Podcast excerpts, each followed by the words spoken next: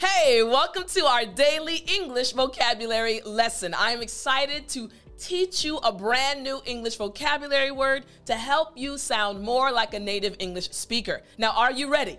Well, then, I'm teacher Tiffany. Let's jump right in. All right, our word for today is barren. Again, barren. Excellent. One last time. Barren. Good job. Now, the word barren just means not able to have young ones, not able to have children. Unfortunately, you're not able to get pregnant. That's the first definition. And the second definition, when you're speaking about land, it means it's too poor to produce any vegetation, any type of food, any plants. We say the land is barren, it can't produce any fruit or any vegetation. Now, I want to tell you this quick story. Speaking about the first part of this definition. In the Bible, you all know I'm a Christian and I love studying the Bible. I love reading the stories found in the Bible. There was a woman named Rachel, and Rachel was married to the love of her life, Jacob. Jacob and Rachel were so great together. But there was a problem.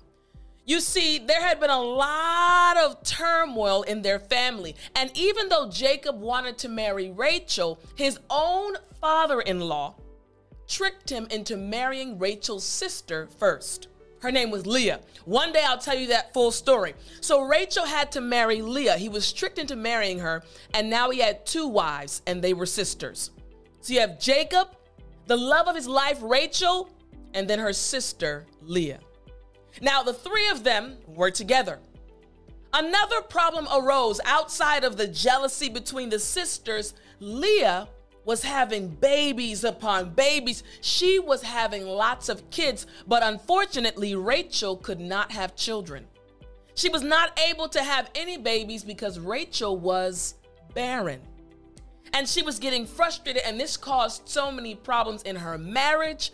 And she decided to do many things in order to have children. She got her servant to have a child with her husband jacob. And so many issues came out after these things were done. And it was all because rachel was barren and frustrated. Now i'm going to stop the story there but it seems intriguing right? Jacob rachel and leah. Check out the story. Rachel was barren Makes sense, right? All right, now let's see an example sentence. Here's the example sentence. Because so many women in the town were apparently barren, not able to have children, the CDC sent a team of scientists to test the water supply. I'll say that one more time. Because so many women in the town were apparently barren, the CDC sent a team of scientists to test the water supply.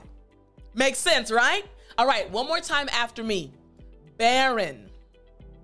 Excellent. Now, I don't want you to stop here. I want you to keep going. Get your copy of the Daily English Vocabulary, book number three, and keep studying this lesson. All you have to do is go to www.studywithtiffany.com to get your copy now.